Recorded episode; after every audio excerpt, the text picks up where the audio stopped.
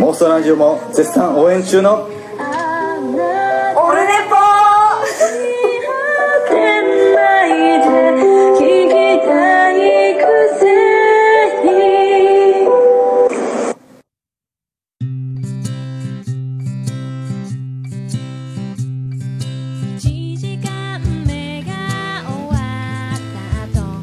はいどうも109回。オルネポでーす9月4日の金曜日でございます。あのモッチー先生があのなんですか？妄想ラジオで。また僕の名前をタイトルに出していただいてなんか緊急特番のアンサーソング的な。でなんか僕の声が低音がすごいと。これ実際あのベースのエフェクターを使ってイコライザーをかましてるんですよね。これだから低音が、えー下げるとこんなに軽くなったり、えーこんなに重くなったりそれと、えーミキサーにも低音がローローローローがこんなに、えこれ標準なんですけどね。今真ん中にしてるんですけど、まあそんな。であのあの時あの甲子園行ったり喋りすぎて喉が飛びかけてるんで若干高くなってるっていうのがあるんですけどね。実際は、もう本当クリス・ペプラー博多のクリス・ペプラーどうもクリス・ペプラーです。そんな感じなんですよ。ありがとうございます。また後でちょっとあの次戦多戦知りませんのコーナーでゆっくりと。であの今日あれですよあの今12時30分過ぎたぐらいなんですけどお昼のね。で収録する前にちょっと起きて『アメトーーク』の博多屋台大好き芸人みたいな見ててお博多素晴らしいじゃないと、まあ、見ながら、えーちょっとツイッター見たらびっくりあの増田さんが正しいように見えるのはあの増田さんが声だけでケーレン2の増田さんがあのポッドキャスト界のもう森田和義と言われてるもうね地上波はタモさん。ポッドキャスト界は増田さんと言われるぐらいのあのレジェンドがですね「オルネポ更新まだかな?」と。もう1時間ぐらいもうその時発見が遅れてですね驚きましたね。びっくりしますね。素晴らしいマーケティングですねこれ。いやありがとうございます本当。なんか恐縮です。本当かいなって思うね。いやもうそれでもうあのますます、えー緊張するということでございます。えっと今日はどっから行きますか？であのーその妄想ラジオさんの、えーっと京都へ乗り込んでコラボ出演させてもらったりとかで今度本当かどうかは分かりませんけども福岡に行くよ来るよ絶対行くよみたいなねまあ、こと言われてるんで、まあ、その来るべき日に備えてですね今もうミキサーがマイク1個あと LR のやつが2チャンネル、えー全部で、えーとみ音量調節できないの入れると3チャンネル全部で4チャンネルなんですけど同時にマイクさせんなと。で楽器屋行ったんですよ。じゃあここういうのいいっすよ。4人同時で録音。なんかマイクだけ分配できるボリュームのレベルがついたやつみたいな。ないかなと思ったんですよ。あのコンセントの。こ電気プラグがコンセントが4つも5つもさせるコンセントあるじゃないですか。あんな感じでマイクバーってばらまいて1個の端子にガスッと挿して45にいっぺん取れんかなと思ったんですけどもうそれならミキサーを買った方がいいっすよこれ10チャンネルいいっすよっつって、えーお高いんでしょって言ったら、2万3000円って言われましてまあまあ安なっとるなと。MTR とかなるともうちょっと10万近くしたりするんですけどミキサーだけならそんなぐらいで手に入るんだかとヤマハの結構あなんかインターフェースインターフェースインターフェースですかとか言われてたんですインターフェースって何ですかと。えっとなんかざっくり言うとなんかパソコンにぶっ刺せてやれるよと。USB でさせるよみたいな。さっぱり意味がわからんんですけど10チャンネル2万3000円と。これだとマイク4つさせてあと曲もつなげますよと。あそうですかと。まあ、じゃあ今度と。買おうかなと。本当に買うんかいと、まあ、そういうそういうところでございます。いやそそんなこんなまあねいろいろ、えーありまして、まあ、前回はねあの第108回はちょっとプールでまたやらかしましてもう幸運幸運ぶちまけスペシャルということでね、え4時間ぶち抜きでお送りしましたけども、まあ、そういう名残もありつつですね、えーまずはですねそんなこんなを踏まえまして、えーポッドキャストの巨匠アマンさんからメールいただいておりますんで今回は早めに読んどこうと思います。えーアマンさんから前回108回の感想でございますね。第108回楽しく聞かせていただきました。結婚お祝いスピーチお疲れ様でした。一生懸命さが伝わってきました。この様子では今後も依頼が続々と来そうですね。ということでありがとうございます。いや来ませんよ。来ません来ません。ありがとうございます。いやでもあれが本当今終わって普通の生活を手にも入れましたからまあねちょっとブログも毎日更新しだしたりとかまあねまあのんびりとさせてもらってるんですよ。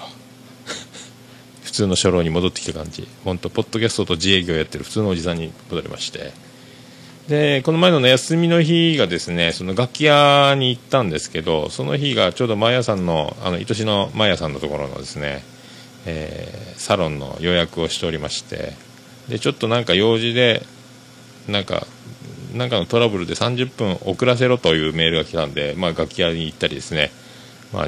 ついでだからということで時間を潰して行こうと思ったんですけども結果、あのー30分遅らせてお前遅刻するんかい？ってなったんですよ。で僕遅刻ちょっと遅刻しちゃったんですよ10分ばっかりね。10分やったかな、まあ、遅刻したんですよ。それもあの前回、あのープールでプールでおしっこしてる時にトイレでねプールの中じゃないですよトイレでね。あのヘイミーの法則が最近もうヘかミか皆さんご存知おなじみのヘイミーの法則。ヘかミかわからないと。でヘと思ったらミが出る。へミと思ったらヘが出ると。じゃない。ミと思ったらミが出るしヘと思ってもミが出ると。これヘイミーの法則なんですけども。う本当あの43歳を過ぎるとですね大体十中八九、えーもうこれヘと思ったらミだと。大体ヘだと思ってヘがなかなか出ないと。大体ヘだと完全にヘと思ってるんですよ。完全にヘをこく自信を持ってヘをこくと思ってる時にそこに身が一緒に出てくるわけですからもうこれパニックですよ。でそのマヤさんのそのサロンに急がなくちゃと楽器屋を出てちょっと雨も降ってた傘も差しの早歩きちゃっちゃちゃっちゃ早歩きしててであの23度24度だって気温で雨だったんでこれ長袖だと思ったら蒸し暑くて汗ばんでですねもう上着を脱いだり着たりというもう面倒くさい汗かきながら結局上着片手に、えー傘さしてわーっとそのキャナルであのねあとついでにあのスイカ買いましたスイカ手に入れましたんでスイカ入れを買ったりですね。あれでも便利ですね。あの電車乗ったりバス乗ったりピッピですよ。ピッピ。びっくりした。あんな便利なものが世の中にあるんかとどうやら。コンビニでも買い物できるんじゃという情報までいただきまして。緊張なコンビニコンビニ買い物はまだしてないですけども。そんなんでずっと行きよったらえっ、ともう少しで、えー、マヤさんのサロンに着くという時に歩きながら、えー誰もいなければ屁が出そうになった時皆さんどうしますか？屁出るでしょ？出すじゃないですか。これまたあの前の緊張もあってヘイミーの法則があるんで出せんと。でちょっとちょっとだけ試しにちょっとだけ出してみようかなと思ったらおよよよよよよってなった。あらあこれやばいかも。これもうどっちかどっちか僕分かんなくなってるんですよ。分かんないですよ。でもうどうしようもないからこれ一か八かいやいややばいやばいやばいと思って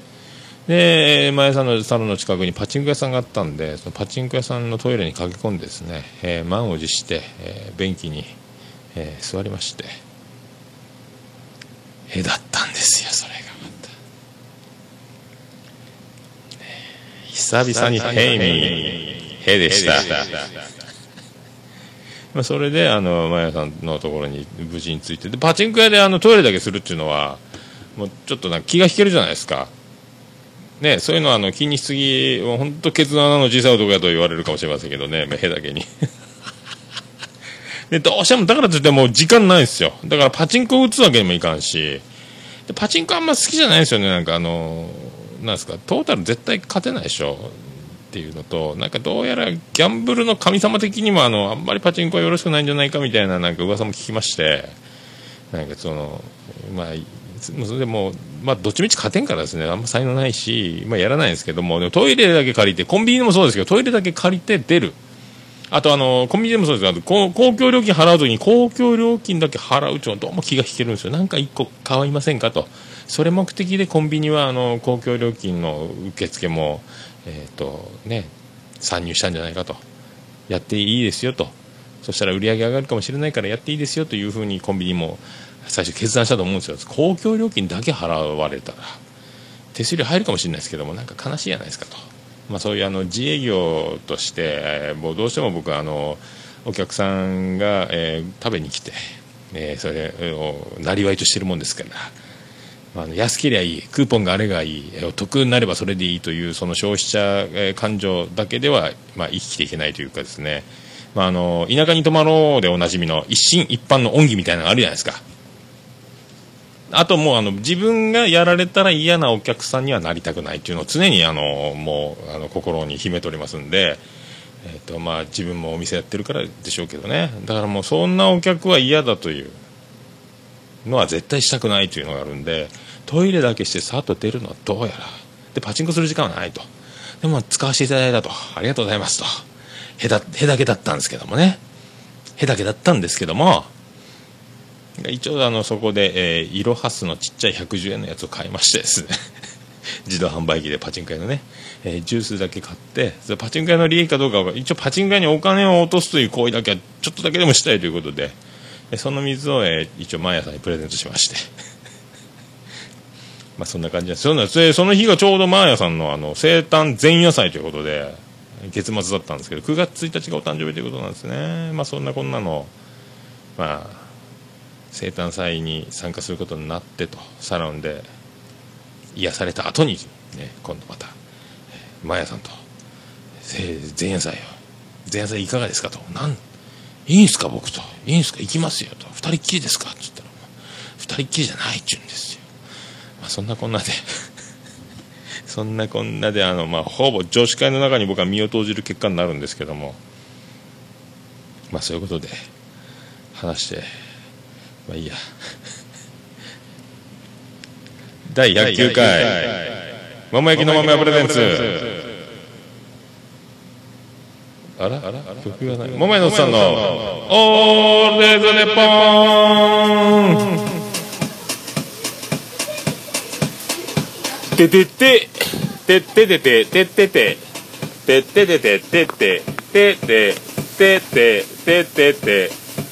てっと。福岡市東区前松原赤目田交差点付近の桃焼きの店桃屋特設スタジオから今回もお送りしてます。9月4日の金曜日第109回でございます。煩悩の数を超えて。まいりました第109回でございます世界一聞き流せるポッドキャストレ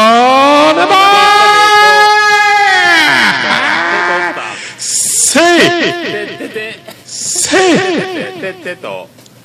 せいせいあのすっかり秋なんですよでですね最後の30度超えた日いつか知ってますか？あの僕が漫談した日が最後の30度超えの福岡なんですよ。え僕が漫談をしてえ秋を運んできたと。そういうことなんです。悲しい。ててててててて夏の終わり夏の終わ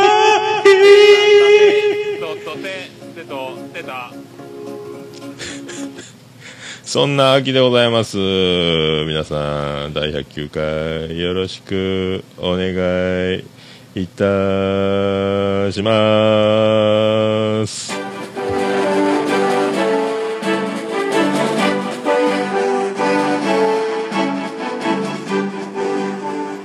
ルネパは皆様からのおメールを心よりお待ちしております。ブログ記事ホームページメールフォームから簡単にメールが送れます。コーナー名またはふつおたご意見ご感想お待ちしております。通常のメールは桃屋のっさんアットマークオルネポドットコム。桃屋のっさんアットマークオルネポドットコム。そして LINE アットも始めました。ホームページブログに貼っときます。どっからでもアクセスお願いします。Twitter からの DM でも OK です。よろしくお願いします。行け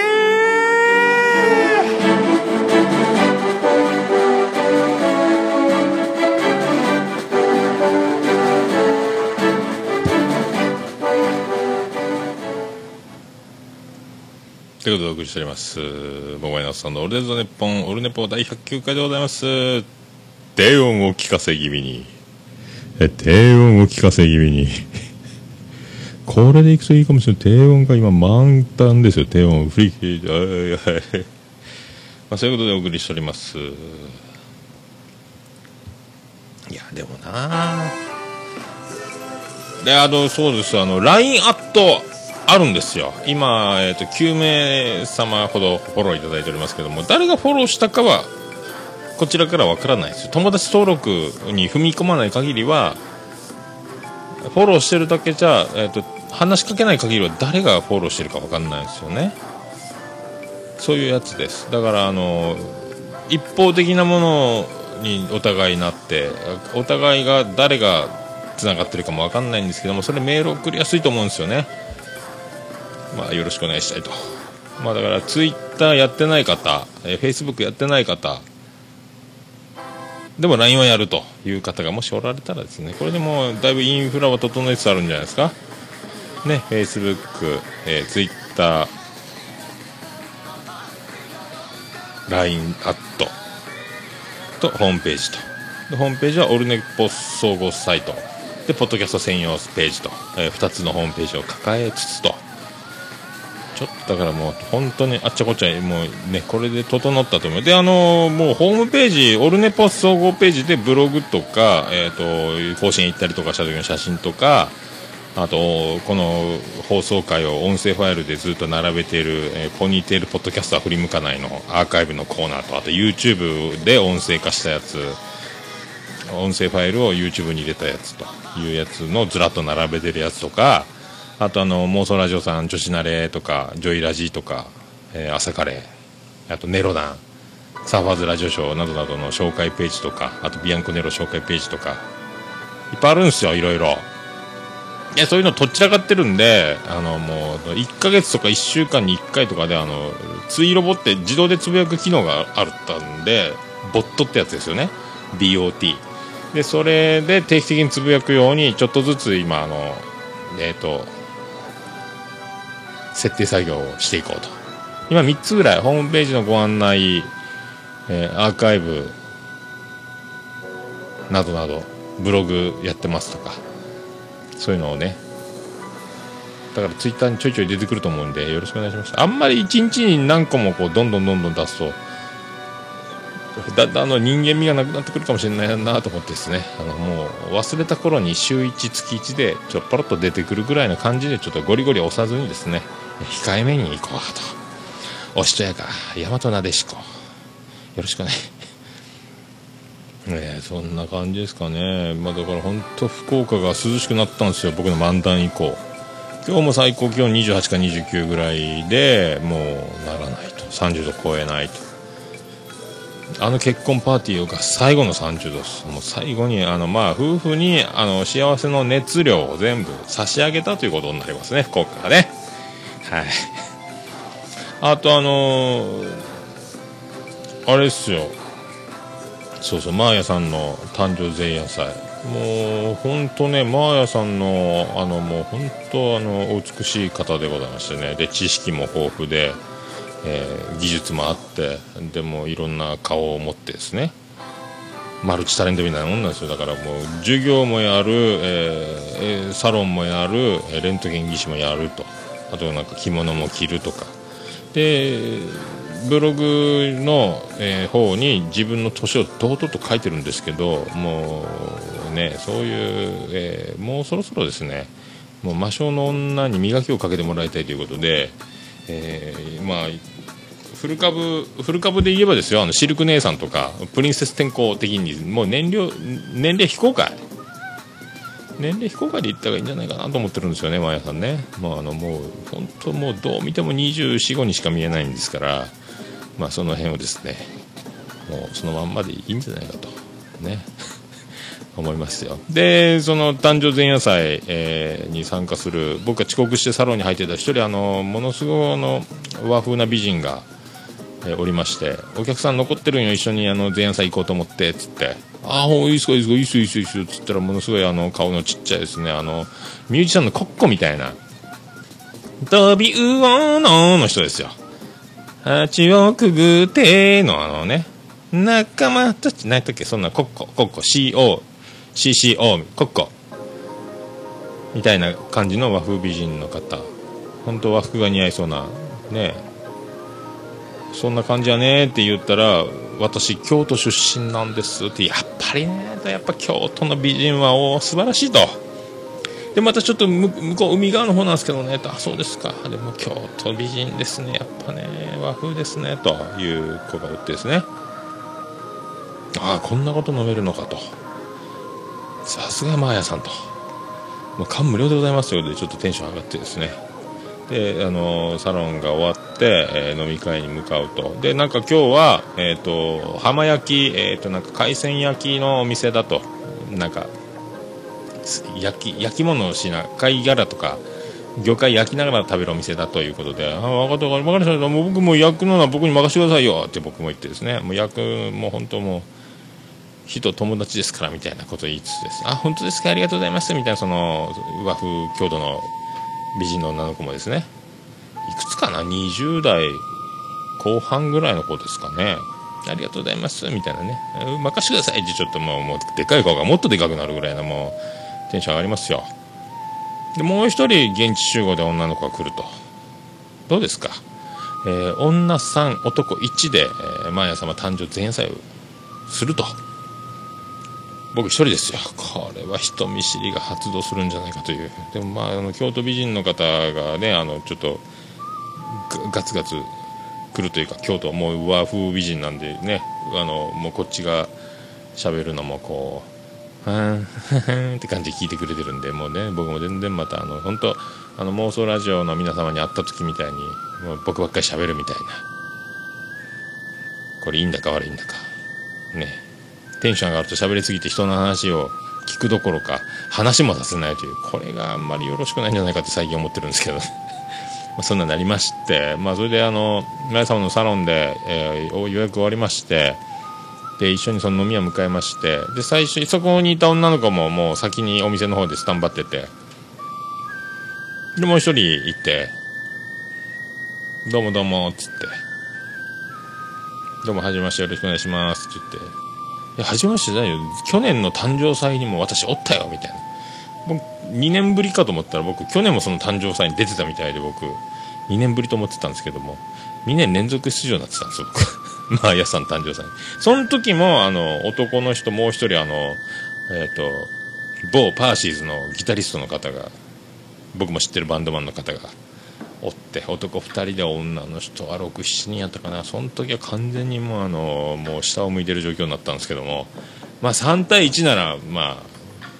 前回よりはまあいいかと。で最初にサロンで1人その京都美人の方にも会ってるんでコッコさんにの。大丈夫かということで。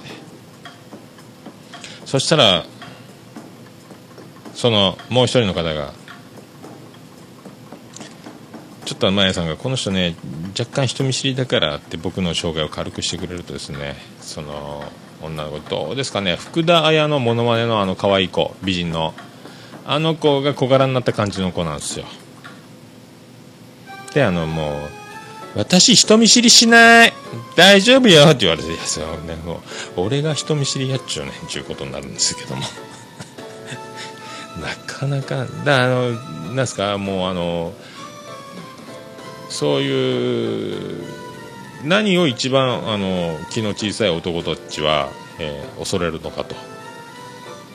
どういうところでテンションが上がったり、えー守りに入ったりするのかという違うそこにもうこの瞬間にあのファーストコンタクトで出るわけですよね。あこうもはっきり物言うぞと。はっきり言うぞと、まあ、遊びなしと、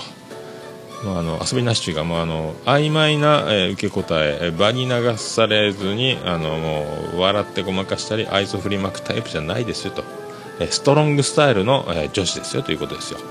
ね、あのプロレスじゃないと。総合格闘技でいくぞっていうあのね。ロープに振っても帰ってこんぞという。まあ、もしくはもうロープのない、えリングに上がってきたんだぞという感じの急にペンタゴン的なですね。あれ？プロレスじゃないぞという感じになるわけですよ。来たぞっていう。んっていうね。でそこにあの炭火焼きじゃないやガスコンロで網焼きする、えー浜焼き用のコンロが置いてあって。でじゃあ何頼むかっつって。こう何食べるか何何でもいいですよ焼きますよ。焼いてくれるんでしょっていうこうまずかってもう一回。お前焼くって言ってたらしいなみたいな感じのノリですね。焼いてくれるんでしょって言われて。あ焼きます焼きますよ。任せてください僕焼きますからもうガンガン焼きますからつって。じゃあこの浜焼きセット2人前でねこれでとか言って。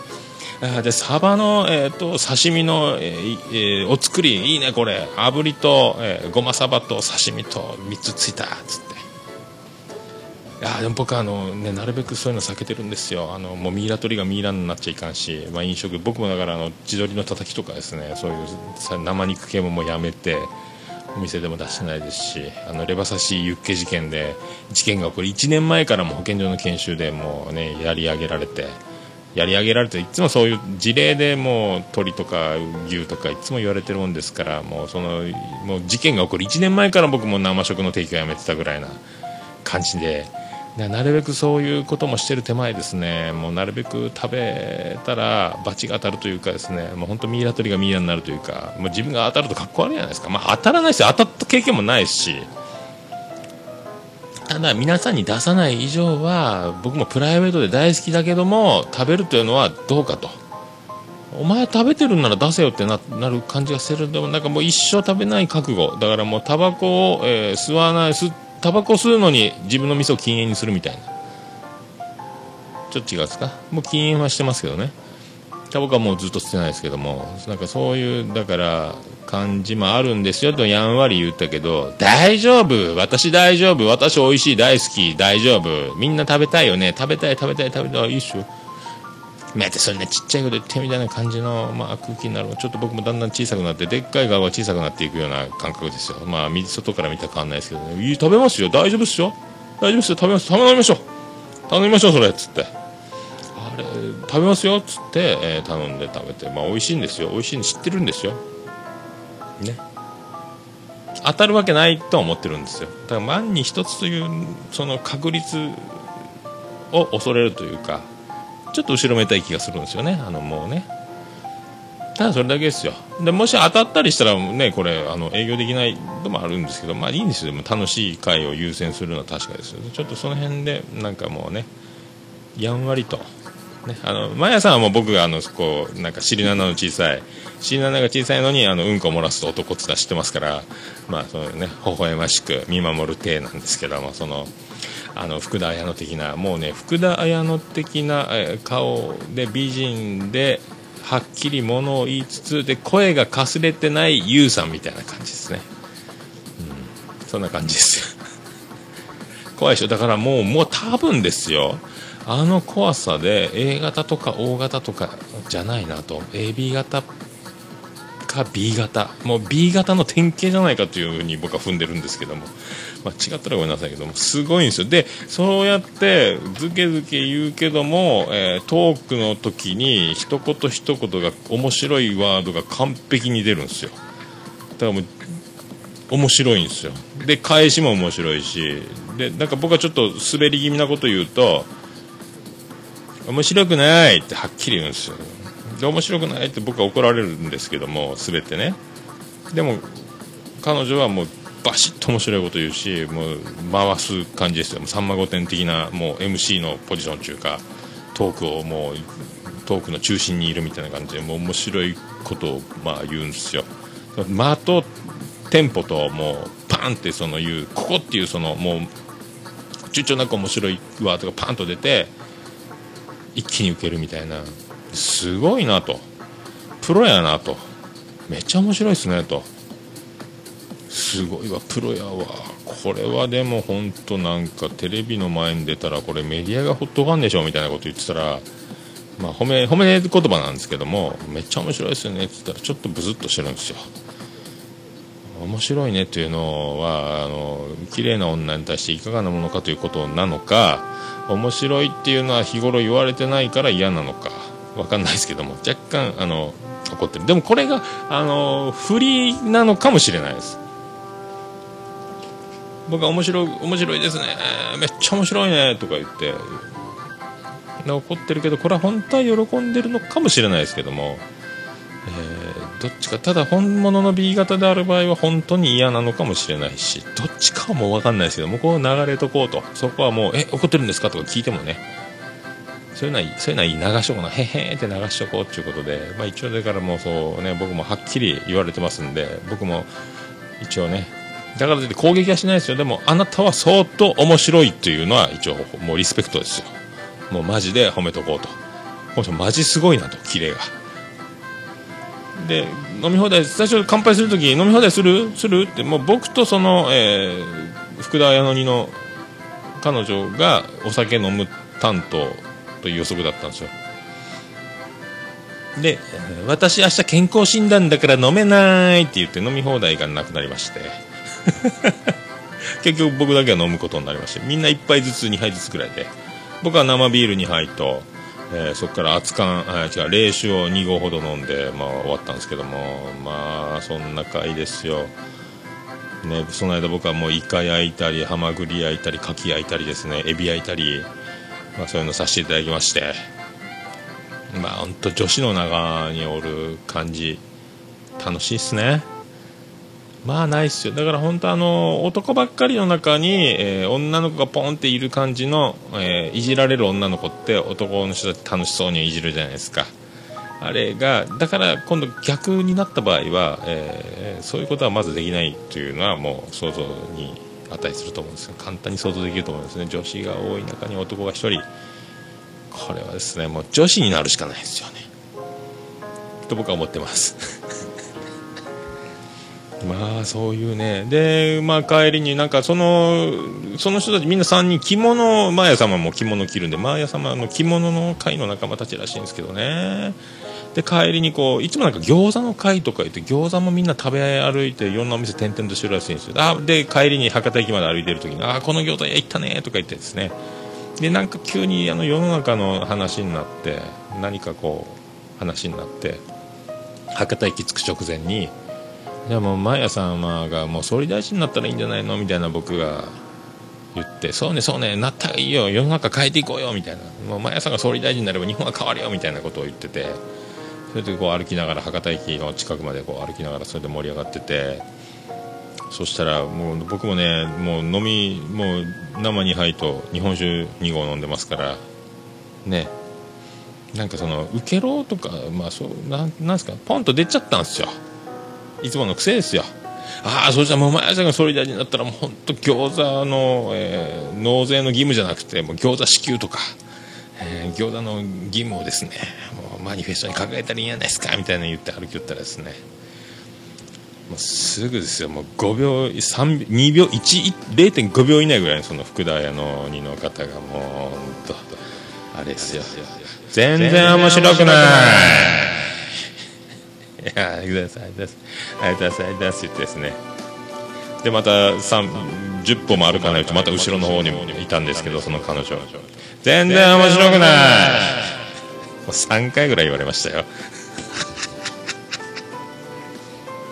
でその子はあのそう飲み会の途中でですね僕ずっとだからもうあこの子はすごいぞ強いぞと思ったんでバシッとくるぞと。もうだから、えープロレスじゃない総合格闘技のリングここリング違うガチなやつやなと思ったんでちょっと警戒するじゃないですか。だから敬語でずっと喋ってたんですよ。なら「あ年下よ」ってマヤさんから言われて「年下かい?」と思ったんですけども。いやでもね初対面であんまりだからもうガンガンいけないいけないタイプですからね全然知らないしね1年ぶりに会った時全然接点ないですから話してないですからね。はほぼ初対面なんですよ。そしたらもう「私敬語いらない」タメ口でいいよって。すごいっすよ。年下やないかいって。ねちょっと敬語使わんかい。そんなことないですけどね。まあ楽しかったですよ。あの子はすごいわ。また今度桃屋に来てくれるってことなんでもう本当あの子はすごいと思いますよ。本当あのゆうさんの喋、えー、り口調でゆうさんって結構キレのあることをあのかすれ声で笑いながらちょっとぼやかした感じにしてるけど結構鋭いこと言う言う人なんですよね。そのだからゆうさんのあのかすれ声じゃなくなったえー、クリアな声でゆうさんのようなキレのある口調で喋る。で顔が福田彩乃ですだからもうすごい子ですねあの子。あの子はすごい久々すごい子見たなと思いましたね。あプロですね。いや上には上がおるというかプロですね。面白かったわ。本当もう僕は年上ですけど僕の方がねもう姉さんと呼ばせていただきたいぐらいですよ。面白いわ。で飲んでなかったですから健康診断が明日あるっつって。これ飲んだらどんだけ面白くなるんやろうと思ってですね。今度桃屋にした時は腹いっぱい飲んでもらおうと思ってますけど。やすごかったよ本当素晴らしいございました。まあだからまあですね。まあそう秋にもなりましたし。ね。まあそんなマヤさんの生誕前夜祭ですね。あったんですよ。それで僕一生懸命焼いたり飲んだりしてですね。であのもう勉強させていただきました。もう素晴らしい。女の人は本当あれですもんね。女の人が3人ぐらいで喋ってるのってお店とかでも結構あの女子慣れでもそうですけど録音して番組にできそうなぐらいトークが面白い人ってまあまあいるんですよ。女の人って本当だから意識戦で面白い。もうすごいトークの達人。もうやっぱ生まれ持って井戸端会議気質というかあの喋り慣れてる男は意識して喋らないとなかなかねこう期待上がらないとかありますけども。ねもうナチュラルですごい。まあそれでもバラエティ番組とか好きで慕われてるのかもしれないですけど、まあ、すっごい女の人。博多は奥深いわ。B 型やったら僕の推理完璧なんですけどね。結婚したのか独身なのか分かんないですけど、まあ、あの綺麗さは独身なのかもしれないですけどね。いやまあいろいろそれでみんな着物の会ですよ。まあすごいっすよね。着物で囲まれたら本当もう無口になるしかないでしょうけどね。本当まあ本当あのねはっきりものを言われるというのが一番あの人は恐れますんで。あのもう本当ね、えー、見た目が怖いとかもう武器を突きつけられたりとか、そんなのは除きますけども、一番人が恐れるのはそういうことですよ。はっきりもの言われるのが一番怖いですから、だからもうぶりっ子とか、あの、こうね、自分の本性を隠して振る舞ってる女の子たちにはガンガン行っても、ほんとむっつりスケベ大会みたいな楽しくなったり、えー、行き過ぎるとセクハラじゃなんじゃと訴えられたりとか、そういうことなんですよ。だから、はっきりもの言う子はそういう被害に遭わないです。ね。まあ、どっちで福岡は結構女子が多いんであやたの生き残ってる女子生き抜いてる女子っていうのはあんな強さを持つかもしれないですね。なかなかいないっちゃなかなかいないですけどもいい本当楽しいいいひとときだったと。すっごい子がおったなと。お父さん芸人やないかと。思ったりしたんですけど。ちょっと長くなりましたね。おあもう40分ぐらい。まあそういう、えー、そんな曲をビアンコネロの曲をいきましょうか。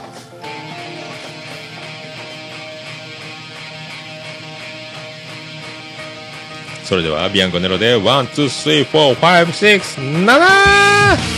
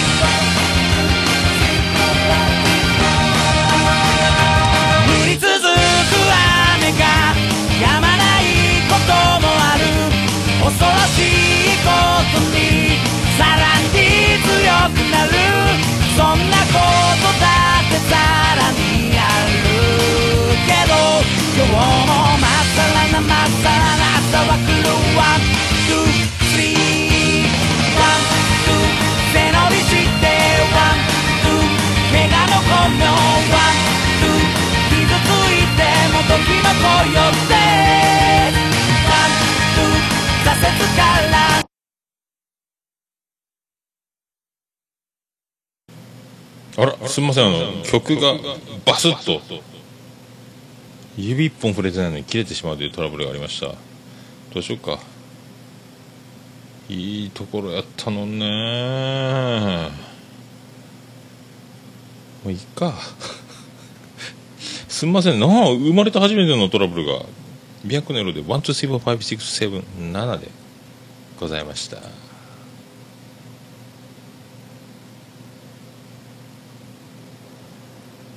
おるねぽ。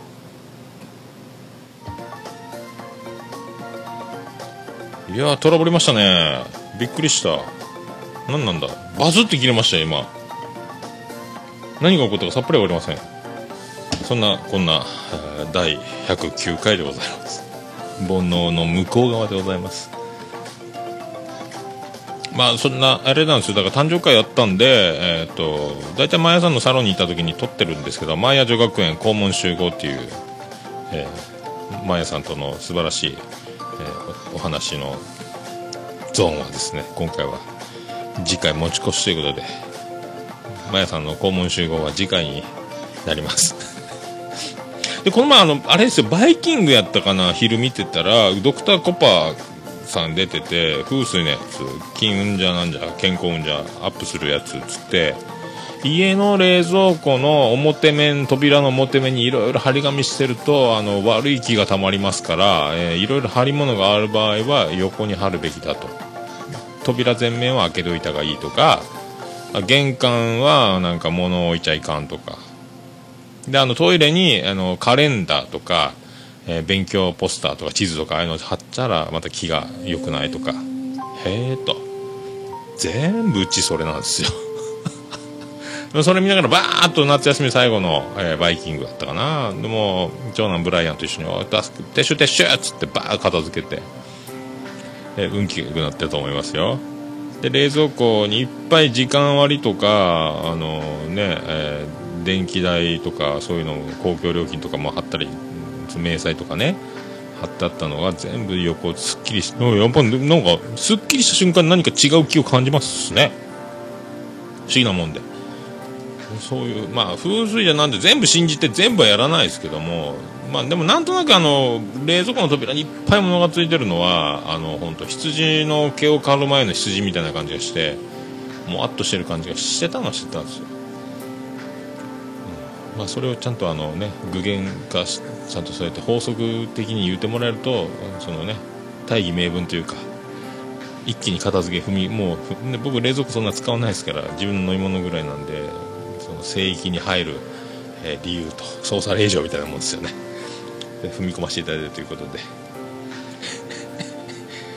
そういうのあるらしいですよ。ねまあ信じるか信じないかは本当ねそういうことなんですけども。まあ気持ちいい方がいいでしょってことですよ。だからお店のトイレもいろいろポスターとかあったんですけどもお店もだからもう張り紙的なものも外に出してなんかでもいい感じがしますよ。いい感じが。僕も厄年終わりましたしね、うん、看板も新しくなったし。まあ気持ちの持ちようなのか気の流れなのか分かんないですけどもまあ気分がいいに越したことないっていうことですよね。まあそういうことで、そんな感じですかね、えー、大体もうね、えー僕のそんなもんですか？そんなもんだと思いますよ。そしたらあのコーナー行きましょうあのコーナー、えー出てこないですよ。どこ行った？上の方や。そうそう。これがねなかなかね出てこんのよ。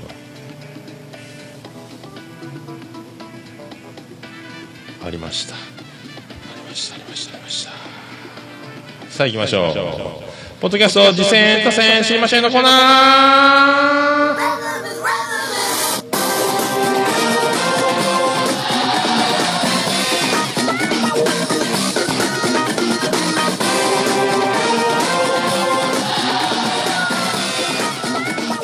はい、このコーナーはその名の通り、ポッドキャスト、僕のポッドキャスト聞くの趣味であります、ポッドキャストを聞いた感想を言うコーナーでもありまして、リスナー様からの何かお便りがあれば、お知らせいただきたいと思ってるやつでございます。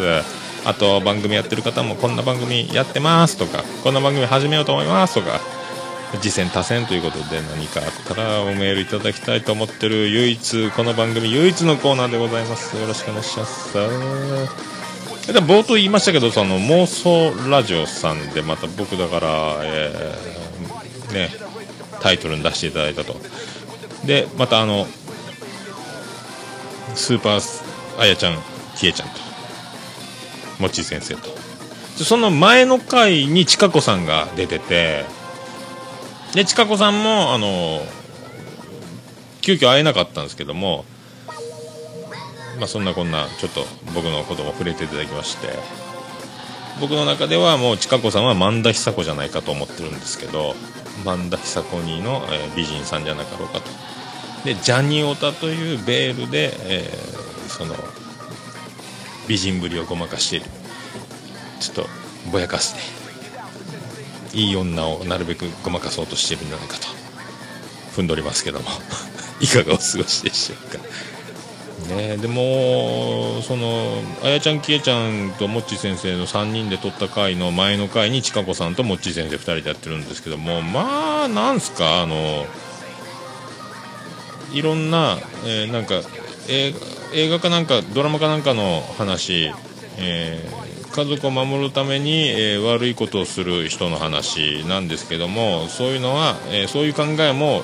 一部一理ある理解できるというモッチー先生に対し、えーやっちゃいかんことはやっちゃいかんことだということで、えー正論をぶつけるシカゴさんをあの、まあ、ちょっとした、えーディスカッション的なまあ、ちかこさんのあの正論じゃあ、なんですか、ああいうのを実際自分が何か問題や揉め事があった時に言われると、もう、はいってしか言えない、あの、具の根も出ないっちゃあのことやろうかというか、ねえ、もう正しいですね、なんか。スパーンとしてますね、なんかね、あの物事のジャッジがもうあの若さでしっかりできてるという、もうその辺が僕の生きてきた道のりとは全然違うというか、まあ、女の人自身がまあ、ね、生まれつき男に比べりゃしっかりしてるかもしれないですけどね、まあ、だからあの、まあ、正しい、なんですか、もうあの無駄がないというか、うんビシッとしてますよね、あのもうさすがですよ、トークのステルス戦闘機と言われてる、まあ、近子さんですけどもね。あっという間にあの状況を掌握し一気にあのどこをね、どこを破壊するべきかどこがいけないところなのかというのをも一気に瞬時にもう判別しているというあの素晴らしい戦闘能力じゃすごい それで、えー、とそのねあやちゃんきえちゃんともち先生で僕が行った時の思い出を話してくれましたけどまあまあまあまあ本当まあ一応僕きえちゃん推しということですけども。まあでもあのあれですよ。あやちゃん推しですよ。まあ、出ていうか箱推しです。まあもうやんわりうまいこといじってもらいましてですね。いない僕を、えー僕がいない状況で。もうやんわりあの本当思い出を語るという、えーにかこつけて十分僕をいじっていただきまして。ねあのありがとうございます。いろいろね思い出を語っていただきました。ああいうのをいじりって言うんだなというこう技術を感じましたねなんかね。まあ、やんわりあの面白くしていただきました。ありがとうございます。なんか僕も神がかってるタイミングと間を持ってたみたいでねお別れの間際とかにも。ありがとうございます。本当ね。安室奈美と同期が僕いつも言ってますけどいつも僕言ってますよ安室奈美と同期はもう口癖みたいなもんですから。もうテンプレートみたいなもんですからよろしくお願いします。で後半ですねあのあやちゃんが合コンに行ったというもう聞き捨てならん話から後半始まってですねなんか正しいように見えるスタイルで、えー僕のトークゾーンが終わってはい切りますって切ってですねまた次のトークゾーンで始まったんですけどもあやちゃんがどうしてもあの来てくれもう誰もおらんのだということで数合わせで合コンに行ったという話なんですけども、まあ、合コンに行って、えー存在を消して、えー無事アプローチされずに帰ってきたと。さすがだと、えーほっと胸をなで下ろすばかりもう本当にあやちゃんのね可愛さとか良さはね、えーもうなるべくはバレないようにしていただきたいと。あのここ一番でバレるようにしていただきたいと思ってるんですけどもね。コンパとかでやっぱまあどうなんすかね。やったことないけんな。まあでもまあねだどういう、えー形にすれまあ必ずまあ決まってるでしょうからまあそういうもんなんですけどね。出会いというのはね、えーあんまりあの血眼になって探して手に入れるのもまあ決まってることとして。ね。あのちゃんかわいが婚活バスツアーすっげえ話が早くまとまるとお互い結婚の意思がある仲間がバスツアー婚活バスツアーが最高って言ってましたけどね、まあそんなのもありますしまあまあどうせ結婚してですねみんな幸せになるんですよ。まあああいういい女たちはですね。自虐的にもう無理だ無理だとか苦手苦手とか言うといてですよ。ちゃっかりそういうこと、うん、ほら見たことかとなりますからもう本当ね。よろしくお願いします。いや本当ありがとうございました本当。それであのあと聞いたのはですねあのーえー正しいように見えるも聞きましたし。なんか親戚増田さんのとこの親戚がすごいどえらいことになってるという誰も裁く人がいないみたいなね。のもあったりまあいろいろいろんな家は家ごとにいろいろあるのは確かですけどね。なかなかない感じのパターンやったですね。あとその声だけで痙攣2もやっともうやっと今普通の初老に戻ってきてバッと一気にまとめて聞いてやっぱあの笛木優子に合う企画はあれすごいですねあれ。なんか本当に合うんじゃないかなと。実現するような気がしてならんすあのあの詰め方。でもあのもうポエム的なあの歌的なあの ああいうのうすげえなと思ってもうナイティナイン3ですからね。あれもひっくり返って笑いましたね本当で最新回はなんかまたねトークみたいなやつだったんでフリートークみたいなやつ。すごい富士急ハイランド大喜利してずっと並んでる間大喜利して周りの人がそれ巻き込んでそれ見て笑ってたっていうそのやっぱお笑い筋肉のすごい人たちがやっぱその象徴ですよね。大喜利で遊ぶなんか福岡のやつやんないですからね。いかにお笑い番組がすごい数テレビで流れててお笑いが近いところにあるのかっていうのはやっぱ関西本当象徴されてると思うんですよね。やっぱすげえなと。だから面白いな当然じゃないかと思うんですけどすごいわ本当。いやでも本当ねツイッターに「オルネポ更新まだかな」とか言ってもらってちょっとちょちょっとビビってますけど。あれですよでも正しいように見えるのなんか忘年会的なやつを12月28日茨城の方でやるって言ってましたけど何曜日かな？これ行くかな？行きたいな。行けんやろうな。でも旅行代理店に新大阪1泊新幹線プランちょうど年末でね高いんかな取れんのやろうけどねチケットね、えーでも行けるなら行ってみたいなと思う。なんかちょろっと思いましたけどね。あなんかあと、えーラウンド1梅田店で収録してるみたいなんですよ。あの正しいよあじゃあ声だけで痙攣2ね。みんなお近くの方行ってみたいですよ。僕もね行けるのは行きたいですけども。でもあのレベルの高いトークの中に自分が入ったら無口になるしかないと思うんですけど。ぱね物が違うんですよね。だから、えー、花丸大吉さんのね大吉さんのあのもう大喜利能力に長けた福岡代表のああいうのが福岡の形だと思うんですよ。究極のね。で花丸さんも面白いしモノマネも器用なんですけどあのアメトーークとかでもそうですけどパッと振られてパッと喋ったりとか面白いけどあの面白くないようなことを他の芸人が言ったら絶対滑るようなこともなんか周りも一緒に巻き込んで面白い感じになっちゃう時があるじゃないですか。だからあの人の人柄が出てるなという気がしますよね。人柄が笑いに変える力になってるんじゃないか。だからもうあのねであとえー、と最近、えー、と何やったかな、えー見つけた番組があって、えー、とラブナチュっていうやつ？この翡翠小太郎さんっていうなんかあの作家さんですかね？とあの信美さんって絵本作家。あ天才コピーライター翡翠小太郎さん。僕なんか本ちょろっと読んだことあるんですけども。あとその絵本作家のえー信美さんって偉いイケメンの方ツイッターで見たら。が、えー、と1回目今第1回目の放送なんですけどもそんなんで話してたんですけども。なんか松下幸之助さんが言うには本田宗一郎やったかな？松下幸之助やったかな？えっ、と輝かせる輝く陰と陽じゃないですけども輝かせたい輝きたいんなら輝いてないところを磨くべきだと。だからまあなんていうんですか？陰と陽があって、えー陽輝いてる場所をより輝かせるには影の方陰の方を磨くべきだみたいなのがあるらしいということなんですよ。結局あの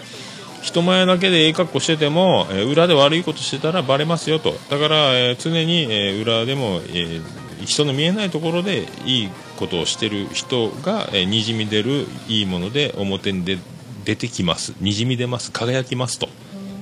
なんかそういういい話。だから本当なんかえーっとなんか病んでる自己啓発じゃないですけどもそういうのも苦手とかねなんかでも自分が病んでてとかなんか元気になりたいとかもやもやってしてる時に聞くといいんじゃないかと思いますけどね。あ結構いいこと言ってるなと。僕もなんかなんていうんですかあの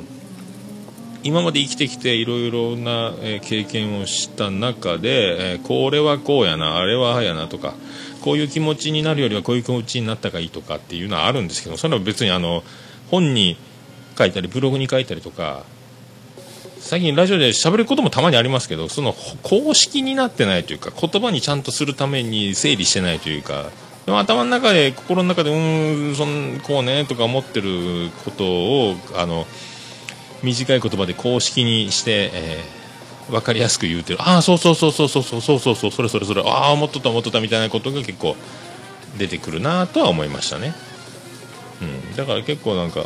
すっきりもやもやっとしてるといいんじゃないですかね。そういう人には。もやもやとしてなくても、まあ、気分転換整理になっていいんじゃないかっていうのがありますね。あとは何ですかね。その見えないラジオ。もう最近バーッとまたまとめ聞きしてるんですけども。みんなだからあの学生さんとかなんかお便りとかにも出てて将来を悩む。この先を悩むみたいな正しいようなように見えるとかでもよくありますけど将来をなんかねドヤ声ラジオとかでもそうですけど将来がもう就活終わったらもうほぼもう終わるなみたいななんか人生終わったなみたいなあとはもう決まったレール乗るだけだなみたいなのみんな言ってますけどね。なんかみんなだからちゃんと勉強してちゃんとできる人たちのレールってあのこの凡人以下というか僕の学歴のない学歴コンプレックスの塊からすればまあ羨ましい世界であるんですけどもやっぱ全て選べる立場まで、えー勉強してそのポジションまで行った人たちっていうのは逆に悩んだり苦しんだりするんやなと。なんか最近思いますね。みんな若い子たちって勉強はできていい大学行くけども、えーこの先の仕事とかに悩んだり将来どうすればいいのかとか悩むんやなと思ってですね。僕はもう勉強もしてないし目の前でバイトして家庭の事情もあってもうあの選ぶに選べんでってありましたけどね。流れに乗って流れに乗って今があるんですけども。みんな選んだり悩んだり苦しむもんなんですね。僕は選ばずに苦しんだ方なんで。ま苦しむには変わりないですけども。まあいろいろあるなと。でなんかえっ、とその翡翠さんのやつラブナチュの中でなんかキングコング西野の言葉をなんか引用してたんですけども売れてる人と売れてない芸人の違いみたいな。売れてない芸人は仕事を断ったりこだわりがあったりあガチガチで硬いと。こんな仕事はしたくない。とかこうあるべきだとかこうなるんだとかが多いって言ってましたね。で売れてる大物になればなるほどいいよいいよありがとうありがとうって全部受けるらしいんですよね。いいよいいよオッケーオッケーいいよいいよはいってもう断らなくなるらしいんですよ。大物って。なるほどなと。で柔らかく硬くんじゃなくて柔らかくなるって言ってました。さすがキングコング西野と思いますね。ようようよう発見してるなと思いますけどね。確かにね流れに乗ってなんかだから、えー、と頼まれごと断らないとか、えー自分が今このな流れに逆らわないのは僕もあのレベル低いながらにやってきてることなんですけど、まあ、それで友達に紹介してもらった会社に入ったりで桃屋の場所空いてあげた店やるっつってお金ないけどうんって言ってみたりとか。で社員になりたいフリーターやめて社員になりたいけどって親に相談したらこんな会社あるよって言ってよくもあじゃあその会社入るとかね。流れに乗っちゃうんですよ。どえらい目に遭うんですけども。でもあとはその流れに乗るとかその何でもその引き受ける、まあ、そのお金絡んで大事こくこと商売絡みとかは別としてですよ。あとはその乗った流れを、えー文句も不平も恨みもせずですね楽しむ方楽しむ方になんとか身を置き換えていった方が楽しいんじゃないかなとは思いますけどね。なんかね。目の前で本当に目の前で起こってることの捉え方次第やないかなと思いますけど。まあでも本当ねあの自分で努力すればするほどその見え方が違うんでしょうね。だから苦しむレベルも違うんじゃないかなと思いますけどね、まあでも楽しい方がいいし、気楽な方がいいし、でまあでも、やらないかん人がやれやればいいと思う、それぞれ、僕はだから総理大臣になれないですから、総理大臣になれる人が総理大臣になったらいいという、勉強できる人が勉強したらいいと思いますし、体使える人が体使った方がいいと思いますしね。だからいろいろ持ちや持ちやでも結局そのなんか目の前のことを楽しくやるしかないんじゃないかと思いますけどね。まあ、悩む時間もまた財産だと思いますけども後を洗えばいいんじゃないかと思ってますよ。ね私は何言ってるんでしょうか。でその見えないラジオですね。なんかもう回を重ねるごとになんかすっきりすっきりしてますねなんかで89回でアマンさんがあのオルネポを聞初めて聞いた日みたいな記念日をなんかポロッとなんかメールかなんか読まれててオルネポの話がちょっと出てありがとうございましたということなんですよ。しかも89回ですよ。僕の大好きな野球に絡んでるこの運命的な数字、えーやっぱ89回というのは私のう背番号でもありましてもう今会長ソフトバンクの会長もやってますけどもね野球ということで僕も背番号89にしたんですよっていう王さんの背番号でもありますから、えーありがたいね。なんかね、本当ね、むトークの、なんていうんですか、無駄がなくなっていく、洗練されてるっていうか、本当力が抜けてきてるっていうか、あの、もやしさんとピアノマンのあのコンビ、だんだんだんだん洗練されて、昨日なんか最新回の収録、やったらしいんですけど、なんかトラブルがあって、ちょっと収録遅れたらしいんですけど、あの2人が収録する日って、大体なんかもやしさんが咳が止まらんやったりとか、えーピアノマンが寝坊するとか、なんかいつもあってますよね、トラブルがね。いろいろ、いろいろ必ず、だからそういうポッドキャストの神様に愛されてる番組はないかな。トラブルっていうのが一つあると、またそれがトークのものに喋ることになるからですね、何かがあれば。ラジオに愛されてるなと。で、ピアノマン、ラジオ局関連の仕事ができればって言いますよ。多分なる、でも作家になった方がもっとすごいことになるんじゃないかとか。でもなんか、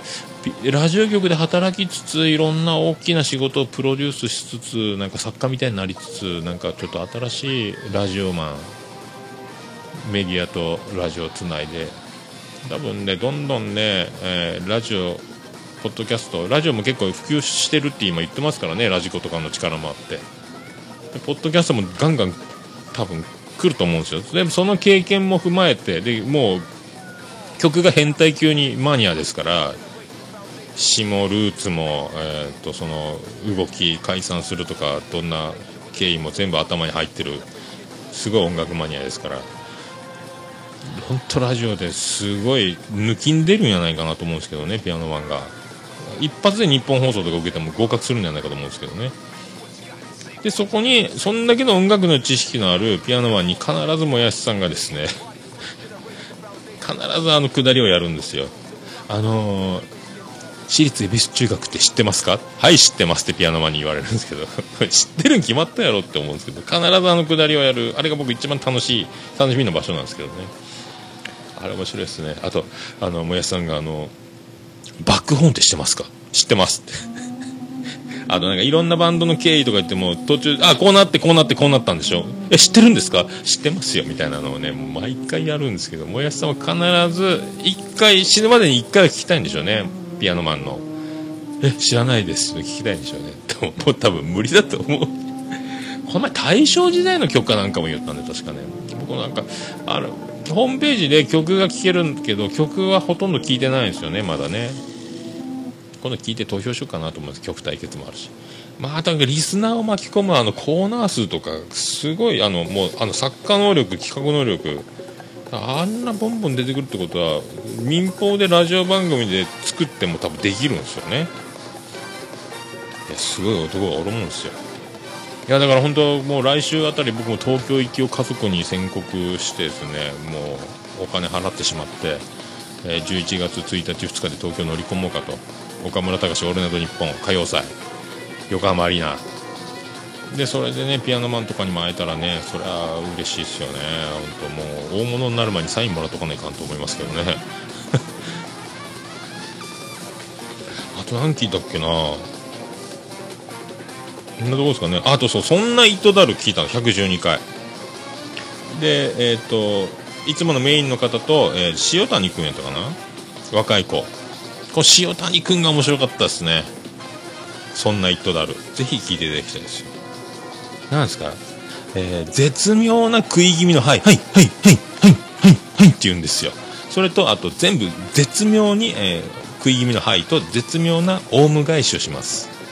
これがすごい面白いですよ。ほぼそのメインの方が言ってるのを復唱してでずっと復唱して復唱していやーほんとねあの iPhone5 えー 6S が出たら、えー今度出ると思うんですよ、えー、5、5、6が出るんですねとか、なんかその、今、下手くそやったんですけど、例えが。えーね、あの、いや、あの山が、あの山に行ってですあの山に行ったんですかとか、ずっとオウム返し、オウム返し、オウム返してきて、え3段落ちじゃなくて、4つ目、5つ目ぐらいに、えーオウム返ししないとかですね、そこはせんのかいとかね、まあ、そういう聞き方をすると、本当、もっと面白いんじゃないかと思いますけどね、本当、もうすごいですよ。ああいうのなかなかないですね、オウム返し、オウム返し。で、自分のトークゾーンで、えー喋りながら、自分で何喋ってるか分かんなくなるような感じになってきて、そのメインの方に促されて、話してることをだんだん整理していく場面があったりとかね。まあ人気番組、超人気の番組なんですその、あの、アップル系の好きなやつを紹介する的なのがメインで、あと、えっ、と、Hulu とかああいう動画の紹介もしてましたかね、ああいう。ね、もっとすごい黒船的な存在のすごいのがアメリカからやってくるみたいな。そういうやつですよ。うん。まあそんなとこですかね。あとはもう、それぐらいか。まああとちょろちょろ、ちょろちょろ聞いたんですけども。あとそう、ドヤ声ラジオ休止って、1ヶ月ぐらい休むって話だったらしいんですよ、ただね。普通に復活してたんで、安心しました。終わりじゃないんかいと思って、アゾートショックやったけん、休止します、お休みしますって、もうこれもうね、解散的な受け取り方してましたけども、ただのお休みだったんで、よかったです。あらー、1時間超えてもうた。何が長かったんでしょうか。まあ、そういうことで。以上でございます。えー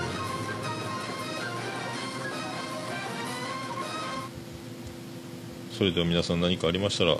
おすすめポッドキャストとありましたらメールフォームでメールいただくかももやのさんアットマーク Gmail あ Gmail でももやのさんアットマークオールネポドットコムももやのさんアットマークオールネポドットコム、えーとまたメールフォームの、えチェックボックスタイトルで「質問だと「次戦打線知りません」のコーナーと選べますんで次戦打線知りませんのコーナー選んでいろいろ何かコピーペーストでもしていただければありがたいと思っております。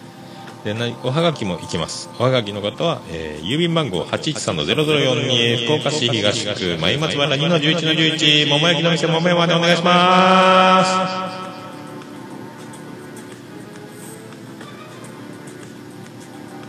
す。着払いなしお願いします。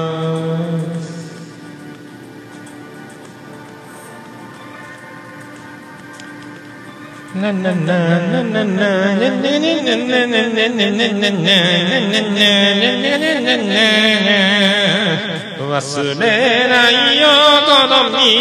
を。バトラッシュと歩いた。遠い遠い道を。ななななな。口笛はなぜ？お尻ではできないの？口笛はなぜ？お尻ではできないの？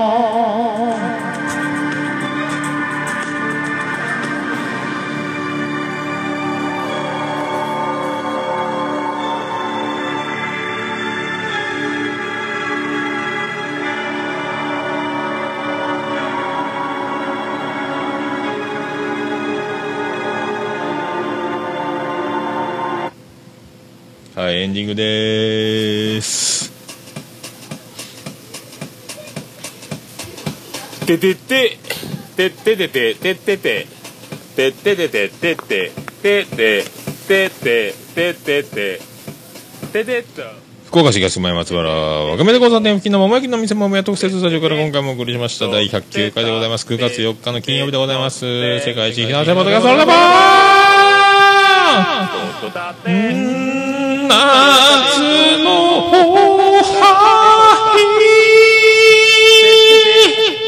夏のお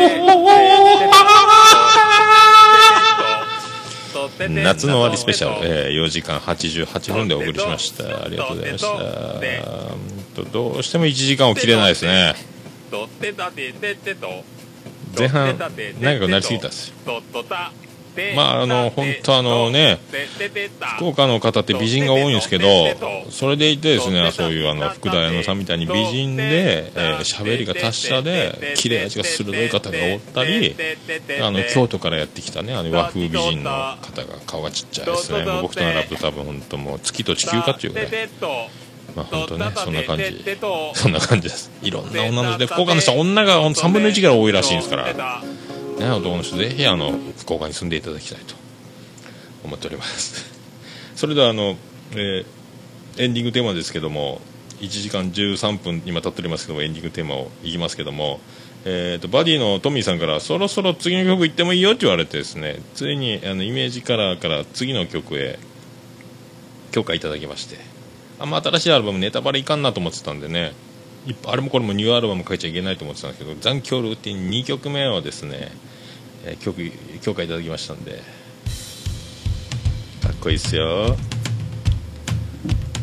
エンディングテーマ。バーディーで。言わなくちゃでどうぞ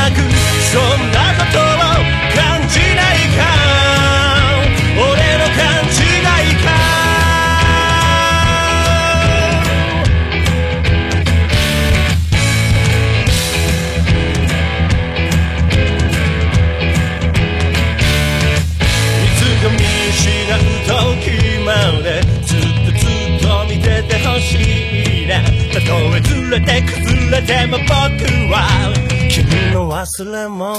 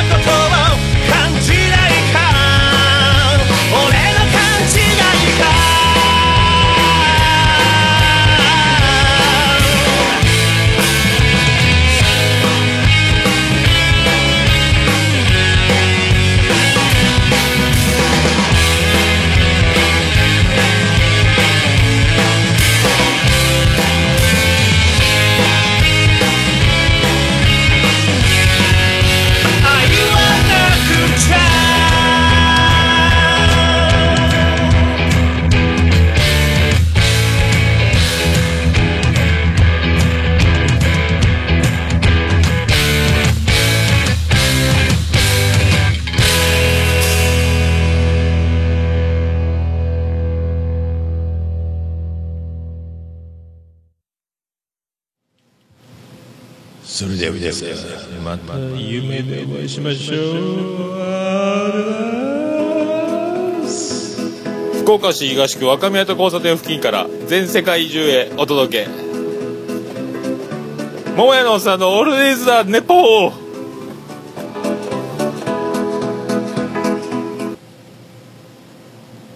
もうオルネポ聞かなきゃでしょ？